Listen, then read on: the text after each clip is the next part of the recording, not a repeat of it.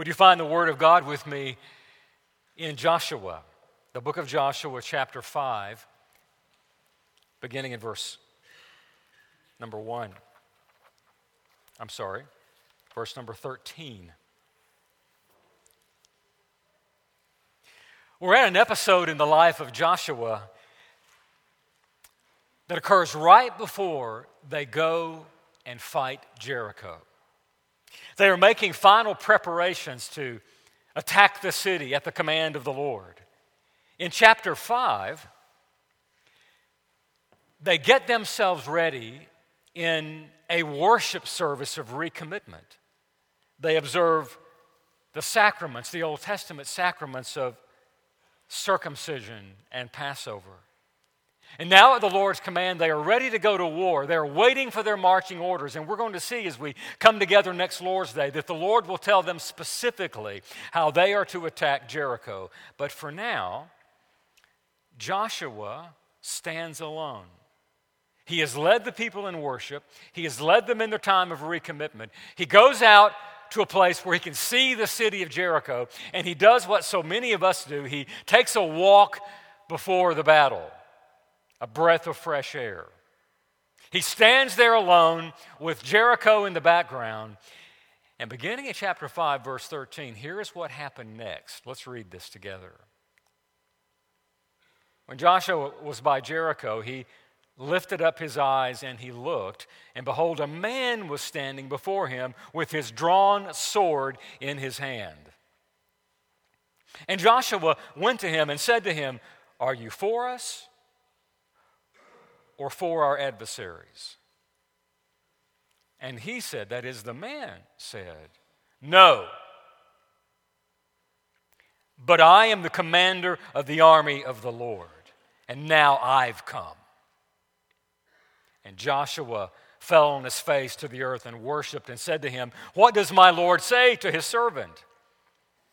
And the commander of the Lord's army said to Joshua, Take off your sandals from your feet, for the place where you are standing is holy. And Joshua did so. And this is the word of our God that stands forever. May he bless its proclamation and its hearing. This is a remarkable episode, isn't it? It sends chill bumps down my back. Maybe it does to you. But it starts out rather benignly. Joshua is taking a walk, he is on a prayer walk, as it were. Maybe he's out there praying, seeking the wisdom of the Lord. He is about to lead the people into battle. He is leading the people to take now possession of the land the Lord had promised to give them. The Lord had led them across the swollen rivers of the Jordan, the swollen waters of the Jordan River. And He led them across on dry land. They had consecrated themselves to Yahweh's service. And there He is now alone, facing Jericho, thinking about the battle. And suddenly, unexpectedly, and in a most mysterious way, he finds himself in the presence of a man. A man, according to verse 13, who has a sword in his hand. Now, was this a vision?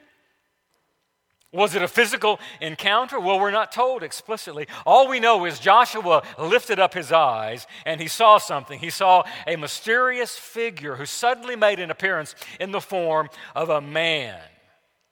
And so there's some degree of familiarity here. He's, he's a man, but he's very strange and mysterious, and his sword is unsheathed.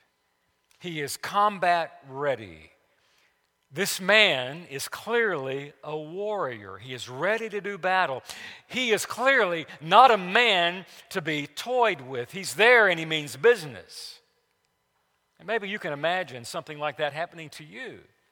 You can picture yourself out maybe by a quiet lake or a quiet stream, and you're just taking a walk and maybe you're praying, thinking about the future, and you turn around and you see an Army Ranger there or a Navy SEAL.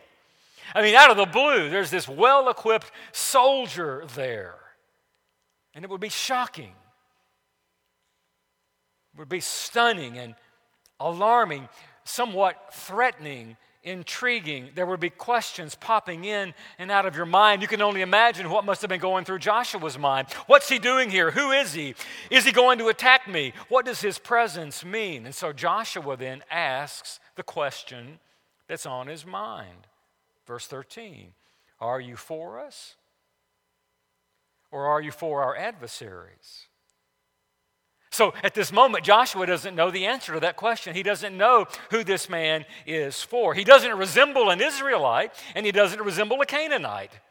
This man does not fit Joshua's categories exactly. So, who is he? What is he? Whose side is he on in the impending war? What's he going to do? That's the question. And the answer is immediate and very short, isn't it? No. No. Neither. None of the above. This strange man is not on Joshua's side or the side of the enemy.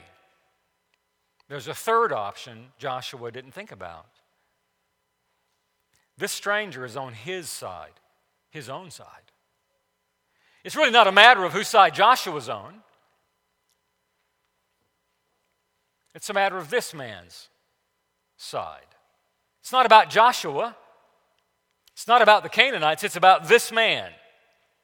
And where does Israel stand in relation to this man? Where does Joshua stand in relation to this man? The warrior is on his own side. Now, this is really, it's really interesting in light of what had happened earlier in chapter 5. Again, they had, they had just worshiped the Lord. Uh, you can see this in verse 6. The people of Israel walked 40 years in the wilderness, chapter 5, verse 6. They walked 40 years in the wilderness until all the nation, the men of war who came out of Egypt, perished because they did not obey the voice of the Lord. And the Lord swore to them that he would not let them see the land that the Lord had sworn to their fathers to give them, a land flowing with milk and honey. So none of the men or the boys in the current generation of Israel had been recipients of the Old Testament rite of circumcision, the sign of the covenant.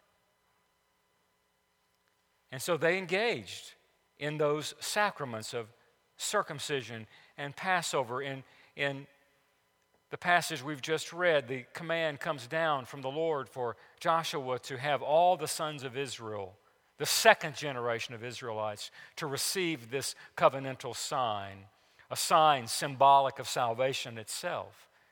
And so he drew the knife and he applied the sign to the men and the boys, indicative of the grace and power and mercy of God, that he only saves sinners by way of sacrifice, by the shedding of blood. He gives them a new heart, he brings them to life. This sacrament, this sign, albeit strange, is fulfilled in the death of our Lord Jesus. Because that's the only way that our sins could be removed by the shedding of blood and this incredible ritual that the Lord commanded Joshua to carry out in this new generation of Israelites. Would shine the light on the mercy of God seen in the bleeding body of Jesus. And this sacrament in the new covenant gives way to baptism. Uh, symbolizing our union with Christ, our cleansing in His blood, the indwelling of the Spirit, and the new life that He gives. And then we are told that before this mysterious man appeared to Joshua, the, the covenant nation celebrated Passover on the 14th month in the evening there on the plains of Jericho. Again, a sacred celebration of the mercy of God that, that He passed over them in His wrath. He, he did not pass over the Egyptian home and he took their firstborn in an act of judgment. But to every Israelite family where the blood was applied to the door, the death angel passed over. And here they celebrate the Lord's mercy, passing over them in mercy, not bringing judgment on them. And of course, that beautiful sacrament gives way to the Lord's Supper, a celebration of the mercy of God a table where we find our spiritual nourishment, where we commune with the resurrected Lord, and we celebrate the mercy that has replaced his wrath. Israel was doing all of that. They were in a mode of celebration and worship, and Joshua is alone, and suddenly this man appears. Could it be that Joshua himself now is being tested? He is being tested. His loyalty is being challenged. Before he takes his people into the heart of the conflict, Joshua must, must pass one more test. How will he respond to the message of this strange man? Who is this strange man? Whose side is he on? Well, in verse 14, the stranger answers with more information about who he is. I am the commander of the army of the Lord, he says. And within that simple statement, there are some identifying clues. There's some ways to discover who he is. First, he speaks of himself as a commander. He's a man of some rank, he's a man of some authority. And he's in an army. And thus, his mission, whatever it might be, is most serious. He is a soldier of some type, but he is of superior rank. And then he says, Now I've come. I've come. I've come to do business. I'm not going to be passive. I'm not a spectator. I haven't come to see what you're going to do, Joshua. I'm not going to watch. I'm making an appearance for a very definite purpose. I am a commander, the commander, and I represent the army of the Lord. And then there's some other clues that help us identify who this man was. Look at verse 14. When when Joshua continues to converse with him, suddenly Joshua is moved to fall on his face. And note the language he fell on his face to the earth. He put his face in the ground and he worshiped him. Now, Joshua would not have bowed down to anyone but the Lord. Furthermore, Joshua would not have worshiped anyone but the Lord. He was not an idolater. He had proven himself to be true. He, he worshiped the Lord God and only the Lord God. He, he had learned that lesson, and now he's dropping to his knees, planting his face in the dust, and he's giving worship to this man. This man who is the commander of an army engaging in reverential fear, giving obeisance to this man, the man with the drawn sword. And then from the dust, Joshua raises another question that helps us understand who this man was. Verse 14 What does my Lord what does my Lord say to his servant?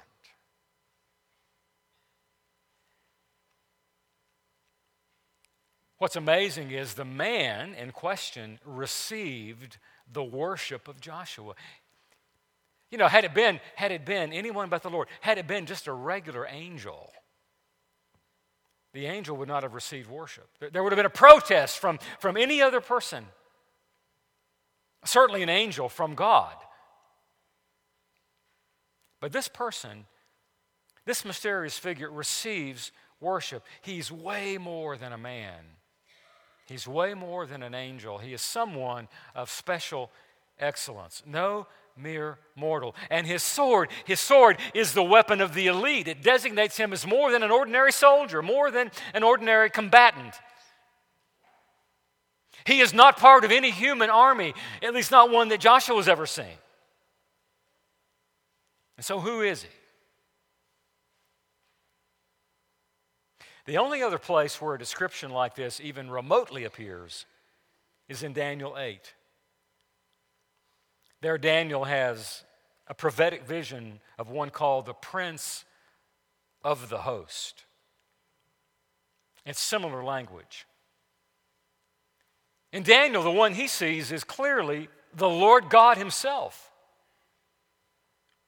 And now, as we think about Joshua and his conversation with this man, the man he's worshiped, the man he calls Lord, the man he wants to obey, the man he bows before in humble submission, we can only draw the conclusion that this is the Lord himself. The Lord is appearing to Joshua with a sword in his hand. This is a theophany, it is an appearance of the God who is invisible. It is a tangible appearance of Almighty God. And as strange as it is, as unexpected as it is, it is absolutely not unique at all. Because it's happened before. And it will happen yet again. There are many times in the Old Testament where the Lord makes an appearance like this to certain individuals at strategic moments in their lives. And mainly, mainly the Lord's appearance is in the form of this, this one we know as the angel of the Lord.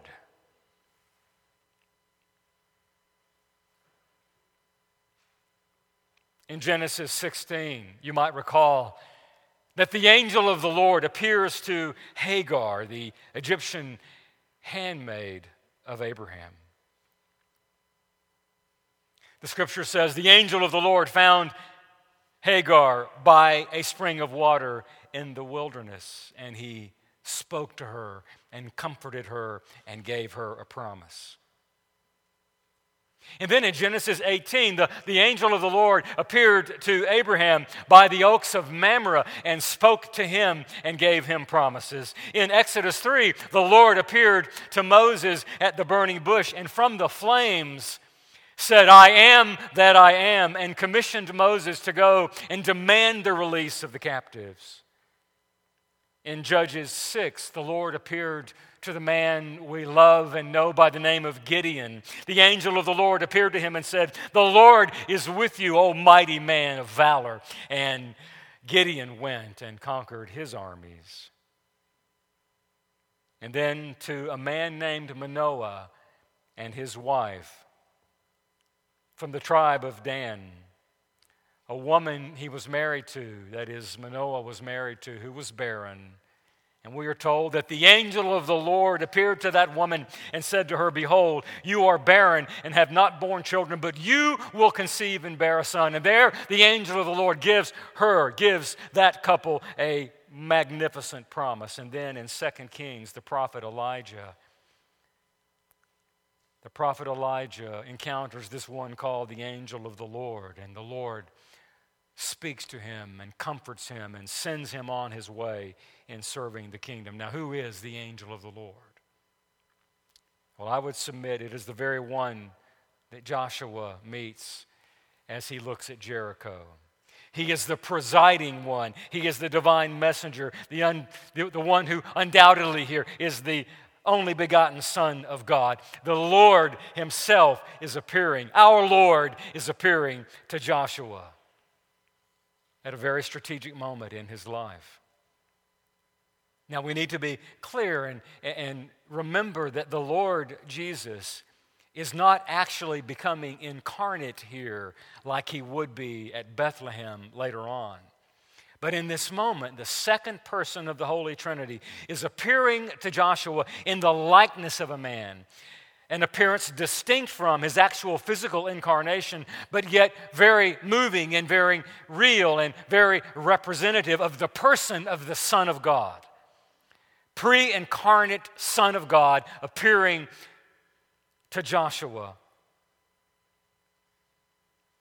And when we think about these appearances of the angel of the Lord, who, who I think we should identify as the Lord Jesus himself, God is preparing his people for the day the Lord will be born physically, actually, really in human flesh in Bethlehem. But for now, he is appearing to encourage and commission and embolden and prepare his servants for their task. And so the commander of the Lord's army gives an order because that's what commanders do, they give orders. And the first order Joshua receives in verse 15 is take off your sandals from your feet, for the place you are standing is holy. Isn't it something? That's the same thing that the Lord said to, to Moses. He's at the burning bush and he, he hears the voice, the voice of the great I am saying, Take off your shoes. The ground upon which you stand is holy. And now that same voice, that same one, has made an appearance to Joshua and made the same demands Take off your shoes. A sign of deep reverence, a sign of total worship. A sign of total worship. The taking off of the sandals, indicating that one must be purified from all sin to be in the presence of this king. All dirt must be removed. Even that clinging to your feet must be removed. You must, you must be clean to be in the presence of this great king. And having heard the order of that commander, Joshua in verse 15 is said to have done so immediately. And Joshua did so. He took off his shoes and he worshiped the Lord. That's an amazing encounter. Why did that happen? And maybe the bigger question is how does such an episode relate to us as the new covenant people? Well, let's think for a few minutes about why the Lord appeared to Joshua. Why did the pre incarnate Christ make such an appearance to this man named Joshua right before he led the people across and fought Jericho? Well, I think one of the reasons this is happening is that Joshua himself is being commissioned as the one who will guide his people. But, but maybe it's better to say it is the Lord who will guide his people through Joshua. Joshua will be a man under orders. So, right before he goes to Jericho, he is being tested, as it were. His allegiance is being tested. His loyalty is being tested. Will he be a man under command? Will he be a man under orders? Will he obey the voice of the Lord? Will he offer swift and complete obedience to the one who is the captain of his soul? And that's one reason it's there. And that's why it's relevant to us. In this episode, we see the necessity of obeying the one who is our commander, obeying him all the time, being under his reign. He is the king, he is the leader, it is His voice we follow, it is His plan we submit to. And so the life of obedience is a life for all of the people of God, even if your name is Joshua. And every saint of God should respond to the voice of the commander in the same way Joshua did, immediately, without question. If he says, take off your shoes, you take off your shoes. If he says, march, you march. If he says, draw the sword and fight, you draw the sword and fight. If he says, run, you run. Whatever he says, do. He is the commander, he is the captain, and we exist to obey. And so, certainly, that's why this is there. It helps us see the necessity of obedience and to remember, as the Apostle Peter would say, we've been saved from God's wrath for obedience to Jesus Christ. We have been saved to obey. But maybe there's another reason this happened. It's to remind Joshua and every saint of God that the battle is the Lord's battle. We'll see beginning next week that they make their way toward Jericho. But it is the Lord's battle they are engaged in. It is not an Israelite battle. It is not that, that, that God is for Israel. No. The question is is Israel for God? It isn't,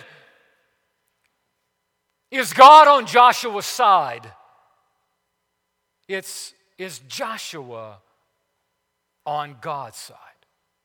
Is Joshua doing God's will? Is Joshua conducting God's holy war or his own? And there's a difference. Israel and Joshua must remain on the side of the Lord. They must serve his sacred cause. It is his battle, not theirs. They need to remember whose side they're on. But you see something else here that admittedly may be difficult. If indeed this is the pre incarnate appearance of our Lord Jesus Christ, which, by the way, I should add, the greats among the scholars, the greats among the doctors of the church have concluded that. This isn't some harebrained opinion of your harebrained pastor. No, th- this is the, the testimony of the church that this was the pre incarnate Christ. I'm just telling you what they said. If that's true, if indeed this is our Lord Jesus Christ, let us not lose sight of the fact that he stands before Joshua with a sword in his hand.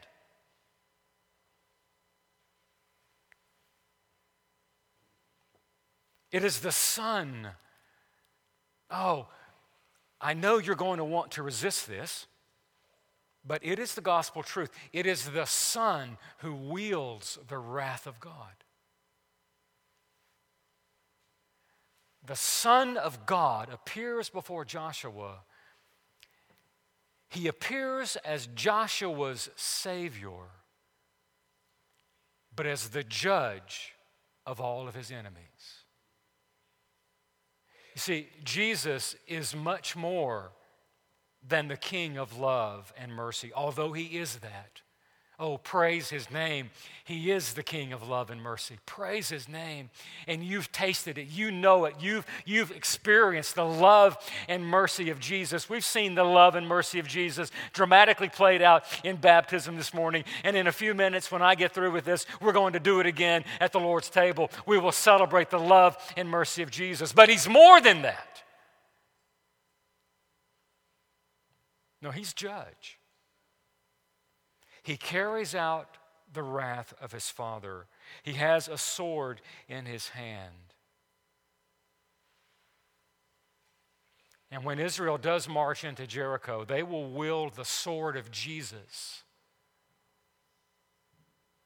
And they will give sinners what they truly deserve. His mercy only means something in light of his sword. If he had no sword, there would be no need for mercy.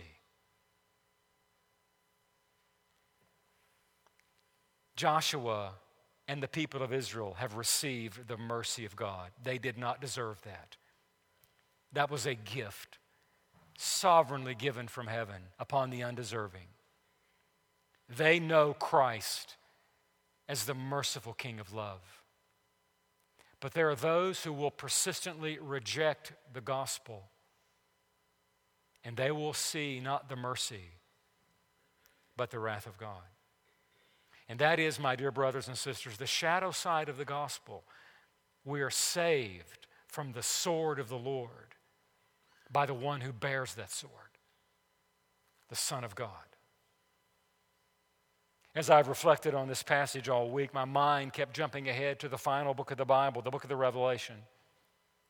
And isn't it something that as John the Apostle writes down his massive and blessed and glorious vision of Jesus, he describes the, the second advent. And listen to his description. And now you're going to hear it with a fuller sense of its meaning. Listen to the way John describes the coming of Jesus.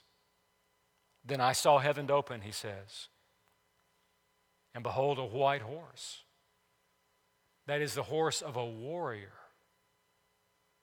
And the one sitting on the horse is called faithful and true, and in righteousness he judges and he makes war. His eyes are like a flame of fire. On his head are many diadems. That is, he wears the colors of all the nations that he has conquered on his head. He is the king of all nations, he has conquered every one of them. There are many diadems in his crown. He has a name written that no one knows but himself. He is clothed in a robe dipped in blood, the blood of his enemies. The name by which he is called is the Word of God.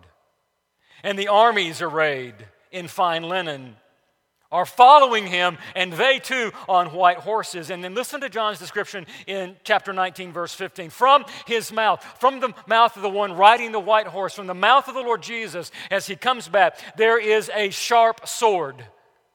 And with it, he strikes down the nations, and he rules them with a rod of iron, and he will tread the winepress of the fury of God's wrath, God Almighty. And that one who is coming appeared to Joshua with sword drawn in his hand. Savior, merciful, loving King, judge, and ruler of all men. The true Christ, the true Jesus, the one who is. Later, our Lord, from his own mouth, will confess the same facts. He will say in John, The Father judges no one, but he has given all judgment to the Son. Again, five verses later, He has given him, Jesus says, the Father has given me authority to execute judgment because I am the Son of Man. It is the Son of Man who appeared to Joshua. And when we see the Son of Man, we see mercy and justice. And that's the Jesus who is. But there's something else here. Joshua, before he goes into battle, must worship. The worship of God must precede the service of God. Worship, Joshua was learning, and we are learning, is the ultimate priority even before battle even before taking possession of the blessing, even before engaging in the Lord's fight, the priority is worship. Even before service, even before service as disciples of Jesus, the recognition of God's holiness is imperative. And Joshua was learning that, and we learn that as well. Think about, think about the calling of Moses. Here Moses is on the backside of nowhere, way out in the wilderness, not yet serving the Lord. And he has this vision of God and he worships the Lord at the burning bush. And then, having worshiped the Lord, the Lord sends him to Pharaoh to do battle with the most powerful man on the face of the earth, to release the captives, to bring them, to bring them home. But Moses worshiped before he served. And think about Isaiah, the great prophet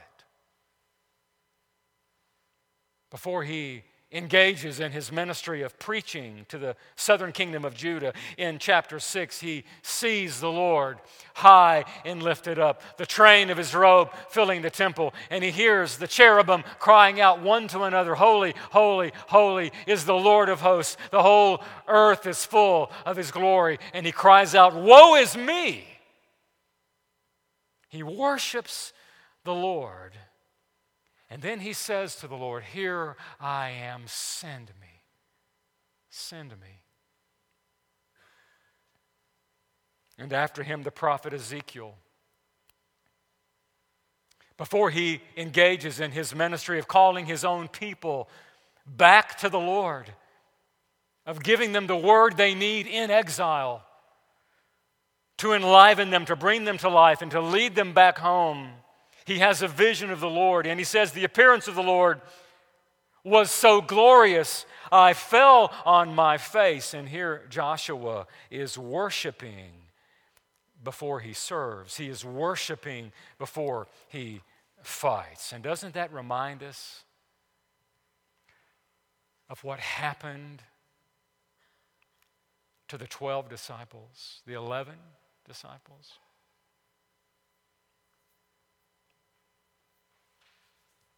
In that great chapter where we find the Great Commission,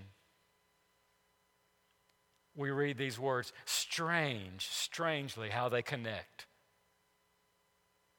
The 11 disciples, following the death and the burial and the resurrection of our Lord, they went to Galilee, to the mountain to which Jesus had directed them. And Jesus came to them, and when they saw him, they worshiped him. Have you ever read that in connection to the Great Commission? Those are the words that precede the Great Commission. The 11 disciples. What do they do before they're sent to the world? What do they do before they teach and they baptize? What do they do before they fight the good fight of faith? They worship the Lord. They fell down and worshiped him. And then Jesus on that scene says, All authority has been given to me in heaven and on earth. Now go make disciples. And this was happening to Joshua. Worship me, worship me, remember who I am, recognize my holiness, deal with my identity, deal with my kingship, and then follow me. And this is why it's relevant to us. Worship fuels everything we do. Some of you are wondering why we built a worship center like this and a smaller place for education. Well, it was because we had limited funds. I didn't mean you to laugh at that, although that is kind of funny, actually. Yeah, we had a finite quantity of funds and we want to be good stewards. But we want to worship first. We want to worship first. And we'll make do. We'll do the best we can with everything else. But worship is the priority. Because if we don't worship the Lord, then everything else we do is in vain. We must worship the Lord. And this is the lesson Joshua was learning. Before we fight, before we serve, we must be a people who worship the Lord. We can't fight the good fight of faith. We can't carry the gospel to the nations. We can't carry it across the street if we're not people who've met the Lord and who worship Him. Before we fight and serve, we must worship. Everything we do must flow from the worship of God. What happens on the Lord's day in this place is the most important thing in the world.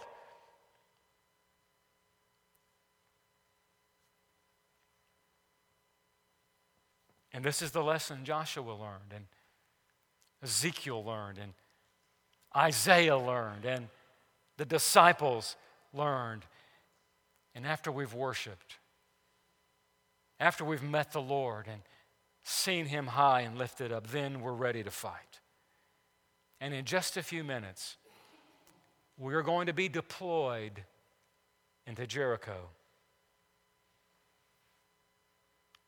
We're going to go carry the gospel to the world. We're going to bear the fruit of the kingdom. But we do it because we've been mercied by the commander of the Lord's army. He has saved us and commissioned us and sent us into the world with His gospel.